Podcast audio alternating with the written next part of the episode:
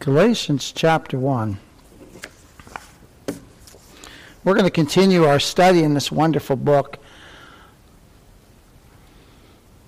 We'll read verses 11 to 16 together. Scripture says in verse 11, But I certify you, brethren, that the gospel which was preached of me is not after man. For I neither received it of man, neither was I taught it, but by the revelation of Jesus Christ. For ye, heard, for ye have heard of my conversations in times past in the Jews' religion, how that beyond measure I persecuted the church of God and wasted it, and profited in the Jews' religion above many mine equals in mine own nation, being more exceedingly, exceedingly zealous of the traditions of my fathers.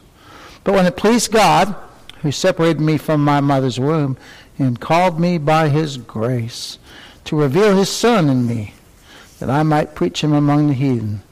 Immediately I conferred not with flesh and blood. So he didn't consult anybody. He just went out and preached the gospel. He went out and preached about Christ. And today I look at, I'd like us to finish looking at verse 16. We, we looked at a little bit of it last week.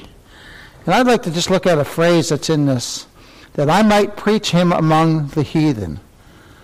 That I might preach him among the heathen. Look at Look at verse 11 when it says, But I certify you, brethren, that the gospel which was preached of me is not after man. Here we see the, the rise of the gospel within, within Paul's life. He says, But I certify you, brethren, that the gospel which was preached of me is not after man. Note the gospel of salvation in Christ. It, it's not man based, it's not man made. Its origins come from God. It's God's gospel, isn't it? It's His gospel. It's His gospel. And it's concerning His Son, isn't it? It's concerning the Lord Jesus Christ. It's the immutable gospel. And think of that. It can't be after man because it's immutable. It doesn't change. Everything we do in religions of this world, they change things all the time. One of the things that turned my dad off from the Catholic Church is is one, one minute they said you could do this, and the next minute they said you couldn't do this. Like eat meat on Fridays. He said, you know, he even though he was religious but lost, he he held to that. He ate fish every Friday until they changed it to where you could eat whatever you want. Well, he just didn't think that was right. And you know what? Uh, he had a point, didn't he? He had, even though we know that you don't have to follow food practices that way, um, for your salvation.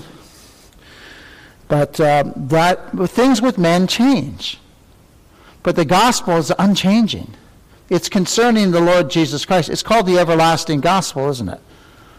It's, it, and it, it finds its roots in eternity.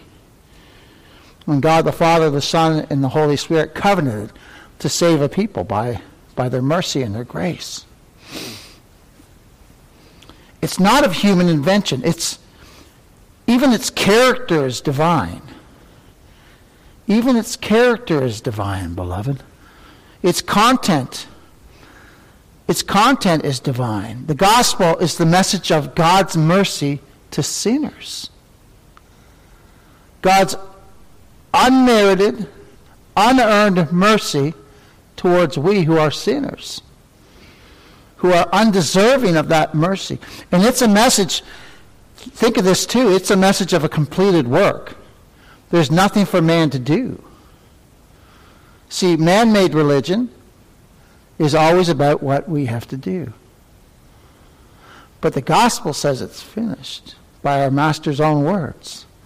And remember when we looked at that Greek word, it's, it's to be completed to perfection. It's absolutely finished. It's perfect. You can't get it.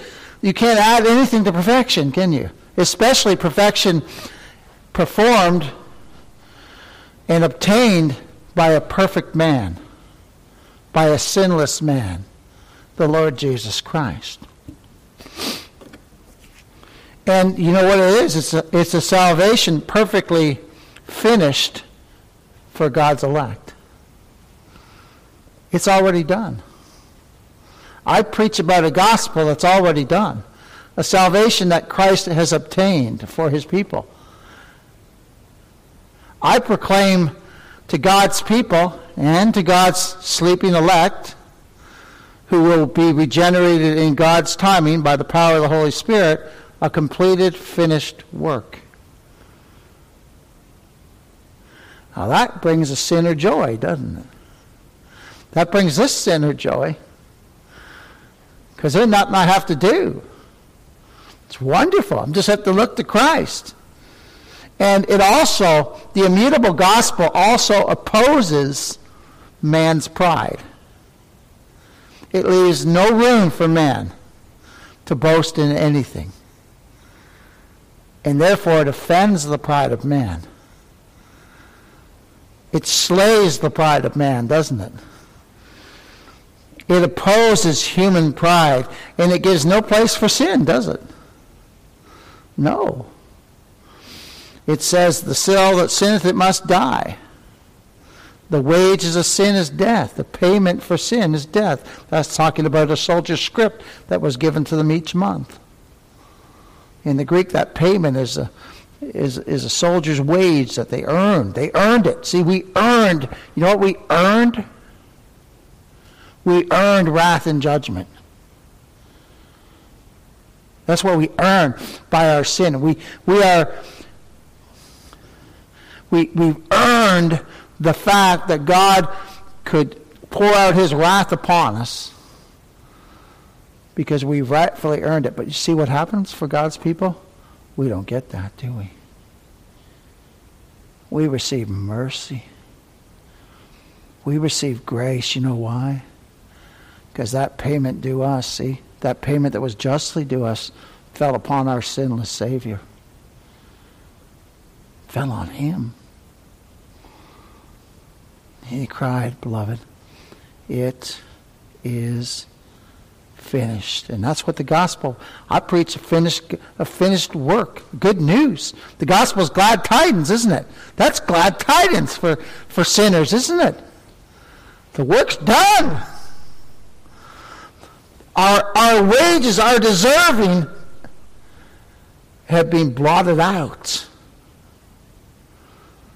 so that there's the handwriting of ordinances that was against us. That's what we deserved, right? Death. Wayne Boyd deserves death. The, the law of God and the justice of God said. And Christ said, I'll pay it all. Put your name in there. Oh, my. And God's people are bought and paid for, redeemed by the precious blood of the Lamb.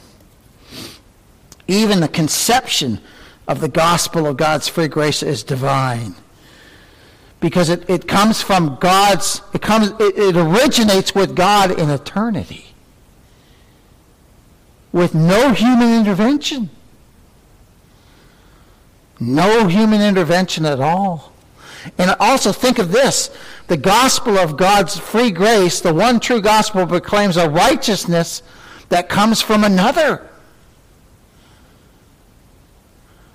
As the old time preachers used to say, an alien righteousness, because it's not ours. All our righteousness is what? Filthy rags in the eyes of the Lord, isn't it? But what did, what did God say about his son? This is my son. This is my beloved son, in whom I am well pleased. So, anyone in him, he's well pleased with him. Did a drop, did a drop of rain fall on Noah? Or his family in that ark? Not a, not a drop, not a drip, not a, not a even little microcosm of water fell through that, right? And that that wrath, that rain, that represented the wrath of God, and it beat upon that ark, didn't it? It beat it beat upon that ark, eh? Oh, it beat upon the ark, didn't it? That ark represents Christ. God's wrath and judgment beat upon the ark, beat upon the ark of our safety, the Lord Jesus Christ. And where are we safe? In Christ under the precious blood of the Lord Jesus Christ. And remember that pitch that they pitched the ark with to seal the ark? That represents the blood of Christ, beloved. We're sealed up. We're sealed up in Christ so that not a drop of God's wrath will ever touch us. Never. Oh, what a Savior we have. See, this is, a, this is a gospel of divine origin, isn't it? Man would never think this up. A king would never, man, man would never think that a king will die for all his servants. Man would never think of that. And oh, the humility when God left when God the Son left glory. Oh, the humility to come to this sin cursed world and to be, become bone of our bone and flesh of our flesh. Oh, the humility, beloved. And yet he did it willingly. And see, this is the gospel Paul preached and proclaimed, isn't it? This is the one true gospel salvation in and through Christ alone. No other way. And note in verse 12 the reception of the gospel. Look at, look, Paul says, I, I neither received it of man, neither was I taught it, but by the revelation of Jesus Christ. God revealed the gospel to him. He didn't consult Peter and James and John. Now, later on, he went and saw them, but he didn't at first.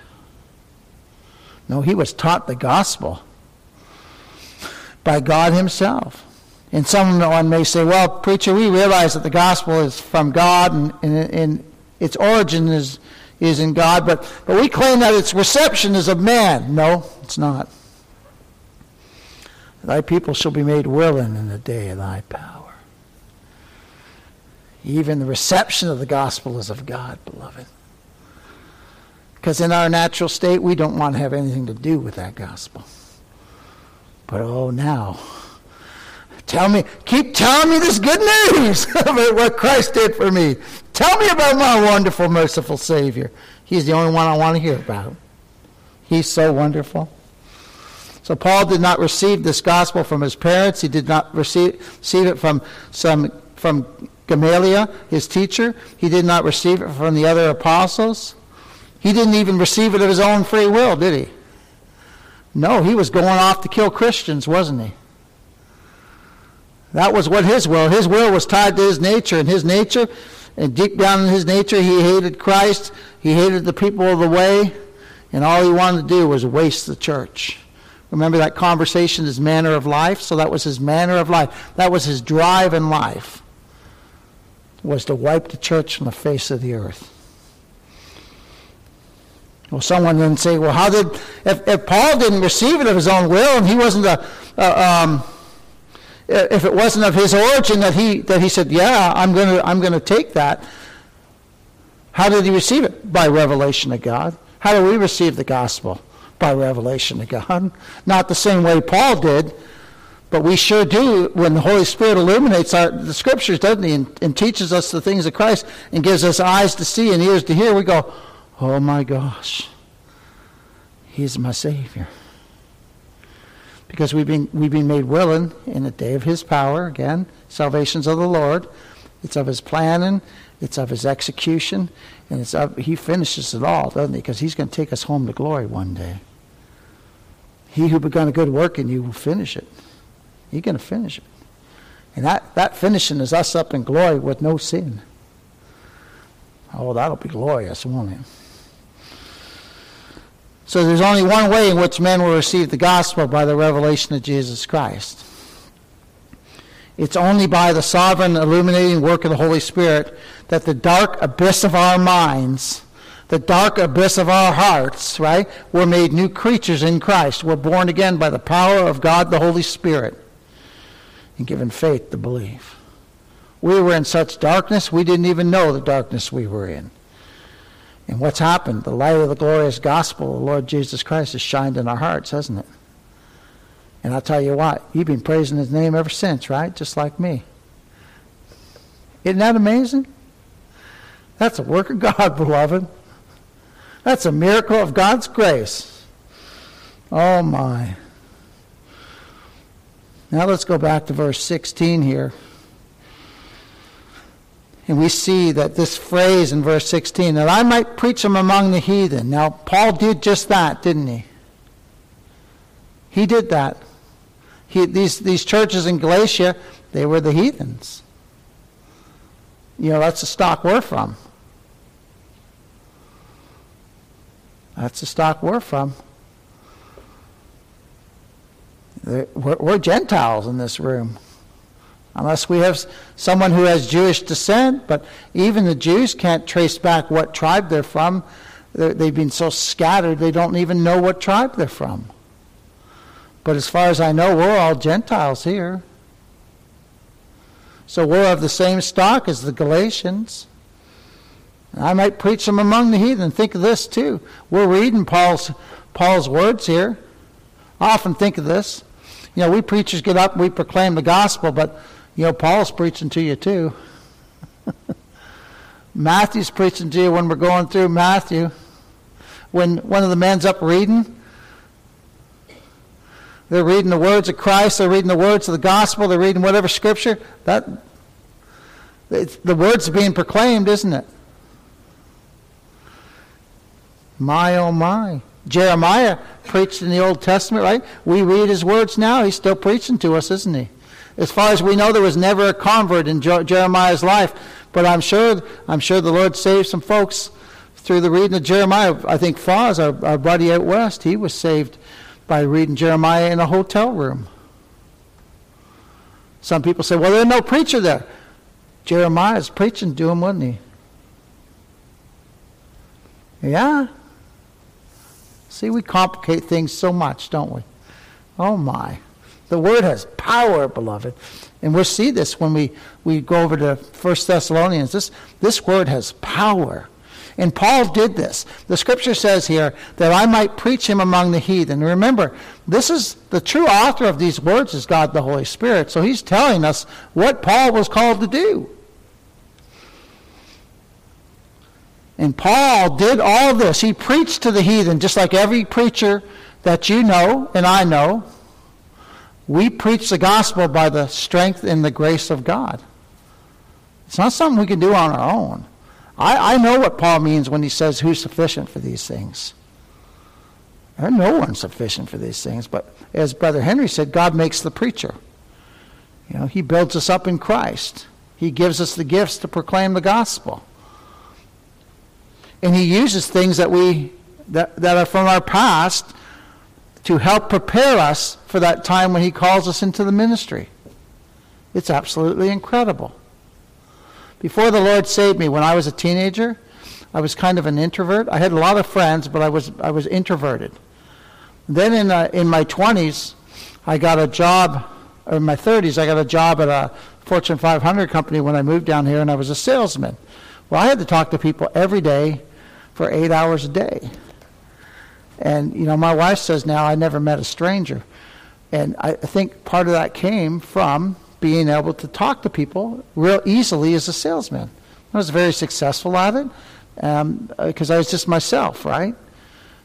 And I'm still just myself. You guys know what you see is what you get. You know, I'm a preacher called by grace, by God, but I'm still just Wayne, you know. And but I'm I'm saved by God and now I want to proclaim the great things he's done for me. And but I can see how he he took me from being introverted to being an extroverted and to being able to talk to people and then put me in the ministry too. But he uses all those things in our lives too. Don't think that things in your lives didn't matter because he's used those things in your life to bring you to the point that you're at now. Every believer, I believe that happens with every believer too. It's incredible. So we can look back and go, look at the mercy that God had on me. Look how merciful. Look how full of grace he was with me.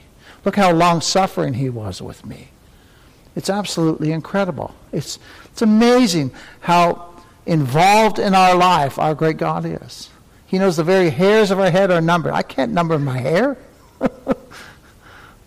but he knows every one of them. And it's the same for you too. Every hair on our head he knows. That's, that's an intimate knowledge, isn't it? That's incredible. Just incredible. So Paul preached Christ among the heathen, and Christ was the subject of this one. Now, are we to are we to try to try to fight sin? Yes, they overcame um, they overcame him by the blood of the lamb, by the word of their testimony. Right? We fight sin with the blood of the lamb, like I said last week. But Christ is our sinless sacrifice. He's our Savior. He's our Redeemer. So the, the thrust, the main message of a, of a sent gospel preacher is Christ. Everything centers around him. Everything. he literally becomes, as Paul says, my all in all. And I'm sure any grace preacher you talk to would say the same thing. He's everything. You take Christ away, I have nothing. Nothing. Nothing for my eternal soul. Nothing. And the gospel centers around Christ, doesn't it? It, it proclaims who he is, what he's done, and where he is right now. He's not hanging on the cross. He's, he's gone home to glory, beloved. And that same Jesus who went up that way, he's coming back the same way, beloved. We just don't know when. But he will return. Sure as the sun rises, he's going to return one day. And he preached, Paul preached that Jesus Christ was very God of very God. He was God incarnate in the flesh. And he preached the things respecting Christ's office too, that he is prophet, priest, and king, right? He covered it. He covered, he, he, Christ was the main teaching in his messages. He preached the doctrines of grace, which center around Christ, right? How we're justified by Christ. By him, he rose for our justification. He preached about the blood of Christ, how we're redeemed by the precious blood of Christ. He purchased our eternal souls, and he obtained eternal redemption by the shedding of his blood. He preached all those things, didn't he? That we have the total forgiveness of sins, the blotting out the handwriting of ordinances that was against us, that was contrary to us. He took it out of the way, nailing it to his cross. That was Paul in, in Colossians. He wrote that. And then he also wrote in Colossians, Paul wrote, and you are complete in him. And that, that complete, again, I'm going to tell you again, because I love this. In the Greek, that means you can't fill it up any further. It's filled to the brim. You can't even add a drop. Complete. You're, we're so complete in Christ that not even a drop or a pinprick of our works can be added to well, because then there's no more grace, is it? See, that's, that's the message that's being brought forth there.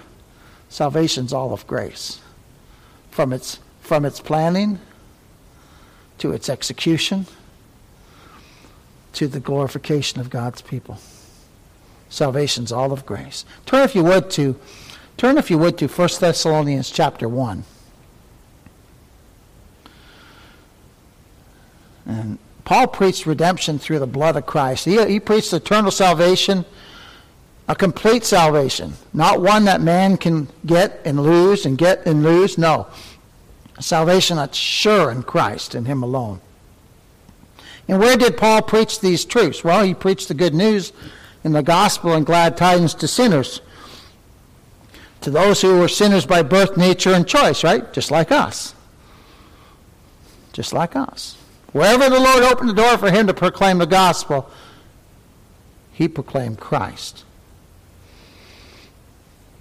And Christ called him, and we saw in that text, he sent him to the heathen, right? So here we are, we're going to look at 1 Thessalonians. Now, Thessalonica, in Thessalonica, there was a bunch of idol worshippers. They were full on pagans, they were heathens. You know? And there's still people who are idol worshippers. I came out of that. People bow before Mary statues. That's idol worship. Plain and I'm not going to say, I'm not going to pull back on that because that's exactly what it is. It's nothing but idol worship. And I came out of that. But I can have empathy with the Thessalonian people because what happened was when the Lord saved them and they came out of that idol worshiper, idol worshiping, they were persecuted heavily by their countrymen, the scripture says. So It'd be like the Lord saving someone out of Catholicism and then his whole family turning against them. I heard that happen down in Mexico. Young man, the Lord saved him. And he, uh, he was, they were steeped very much so in, into, um, in Catholicism. And one day his dad came home and he had all these statues that his dad bowed before on the table. And they were all smashed but one of them. His dad said, Son, what have you done? He said, They couldn't stop me. Because they're worthless pieces of stone, Dad. Well, he was ostracized and, and and cast out by his family. But he was trying to show his dad that these were just worthless pieces of rock, stone that could not help. They couldn't do anything. So these Thessalonians, they had been persecuted heavily by their countrymen because they were staunch idol worshippers. The people in this area were staunch idol, just like all the heathen were. You ever watch a movie about the Romans or centurions and them, and, and they always have these little idols that they carry around with them. Same kind of stuff, just a different name. Still a piece of rock, right? Piece of stone that somebody's bound down to. Now look at this here in in 1 Thessalonians chapter 4 or 1, chapter 1 verses 4 and 5. Paul's going to bring forth two truths here that are just incredible. He said, Knowing, brethren, and beloved, your election of God. So right away, they're a young church. And what's he doing? People say you shouldn't teach young converts about election. Paul's doing it right here, isn't he? He's not holding back on any of the truth. Knowing your election to God. That's choose in the Greek. They've been chosen. Look at this. I love this. For our gospel came not unto you in word only. So they didn't just hear it as words from Paul. You've heard me often say, and I, am quoting Henry when, when I do this, that if my words are the only words you hear, it's not going to profit you anything. But if it comes in power, the Holy Spirit of God, it'll have an effect on us, won't it? It'll have an effect on us. So he says here, For our gospel came unto you not in word only, but also in power. And look at this, and in the Holy Ghost. There's the there's where the power comes from. There's where the power comes from. The Holy Spirit of God. The Holy Spirit of God. He's just as much God as the Father. He's just as much God as the Son, isn't he? And just because some groups have taken him out of context, it doesn't mean that he's not God and that he's not all powerful, is it? And we see there. So our, our, us preachers, our words have no power. If you receive a blessing from the words of the preacher, it's because God, and, and think of this. It's because God, the Holy Spirit's given you ears to hear and, and eyes to see Christ, and you and He illuminates that that so, like Donnie Bell said, somewhere from me speaking into your ears and into your heart, the Holy Spirit gets a hold of that. I like that because it's true, and He blesses us with it, right? Just as I sit and listen to sermons, and I and I and I get excited, and I get my soul, I get tears streaming down my face at the wondrous things that Christ has done for me. My that, that's because the Holy Spirit's taken those words, isn't he? See, in my natural state, I've just said, ah, it's, it's the Bible thumper. Not now, though. Not now. These are words of mercy and grace, aren't they? Wonderful words. So it didn't come, didn't come as the words of men, but it came in power and in the Holy Ghost. And I like this next part, in much assurance. What an assurance we have in Christ. Our salvation is not based upon what we do. Our salvation is wholly dependent on and in Christ Jesus our Lord. So therefore, we have much assurance, don't we? Now, do we get rocked around in life? Of course we do. I am not going to lie. We do. You know, we get rocked around, don't we? But who's the anchor of our soul?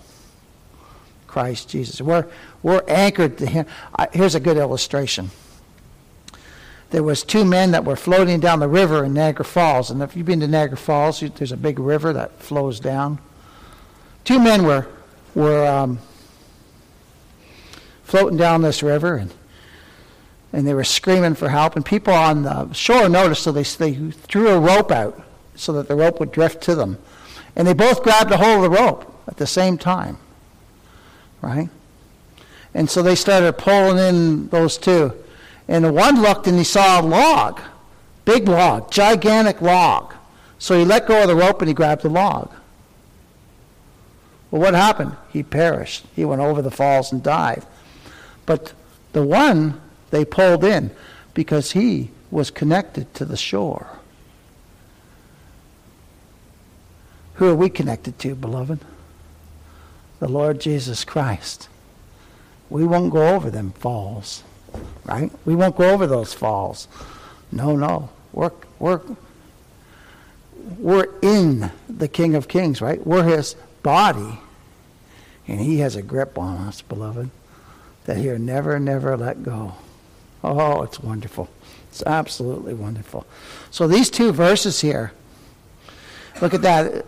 In the much assurance, as you know what manner of man we were among you for your sake. Now, Paul was a tent maker. When he came, he didn't ask for any money. He, he continued to do his trade while he was in the city. Didn't ask anything of them. Being a new church, he didn't ask anything. And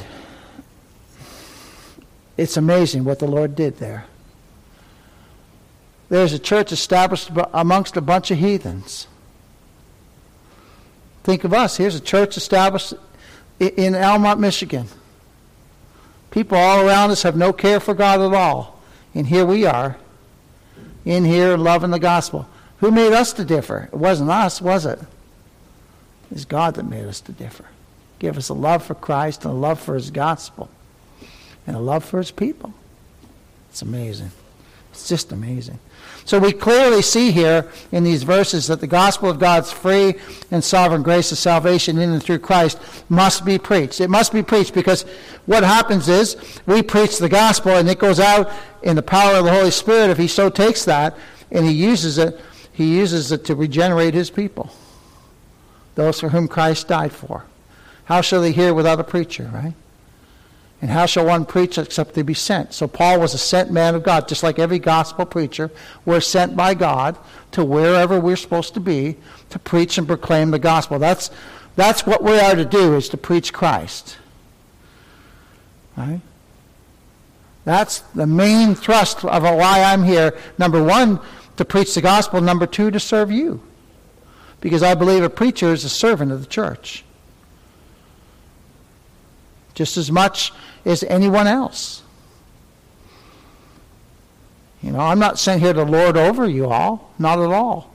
I'm sent here to, to, to preach the gospel, to lead, but also to be a servant of the body. And that's how it's supposed to be. And that's how Paul, Paul was like that. He was when he had to speak sternly, he did, and he's doing that to the Galatians, right? Because of the error that's crept into the Galatian church. But later on, we're going to see as we go through this book, just the love that he has for these people, and and how he just brings the gospel alive, and the message message of God's grace alive for these people. And here we are, two thousand years ago, and we're still being blessed by it, aren't we? My oh my. I had a whole bunch more, but I got I got off a few things there. So, but isn't it, isn't it wonderful to think that the Lord saved us by His grace and His mercy, and He saved us on purpose because it was His will to do so. And then again, think of the love of Christ. Think of the humility of Christ. You know, I've been thinking more and more about that as as I've been studying uh, in Matthew and and then preparing for Wednesday nights, and the love that Christ had for His people is absolutely amazing. You, we we can't even fathom it, but the humiliation is what's really standing out to me. The, the fact that the King of Glory came to this earth, and He did it to save us. That's a wonder, beloved. Think upon that this week. Meditate upon that this week. The, the, the, fact that Christ humbled himself, left heaven to save your soul. It'll bless you. It'll bless you. Oh, my. Heavenly Father, we thank you for your mercy and your grace.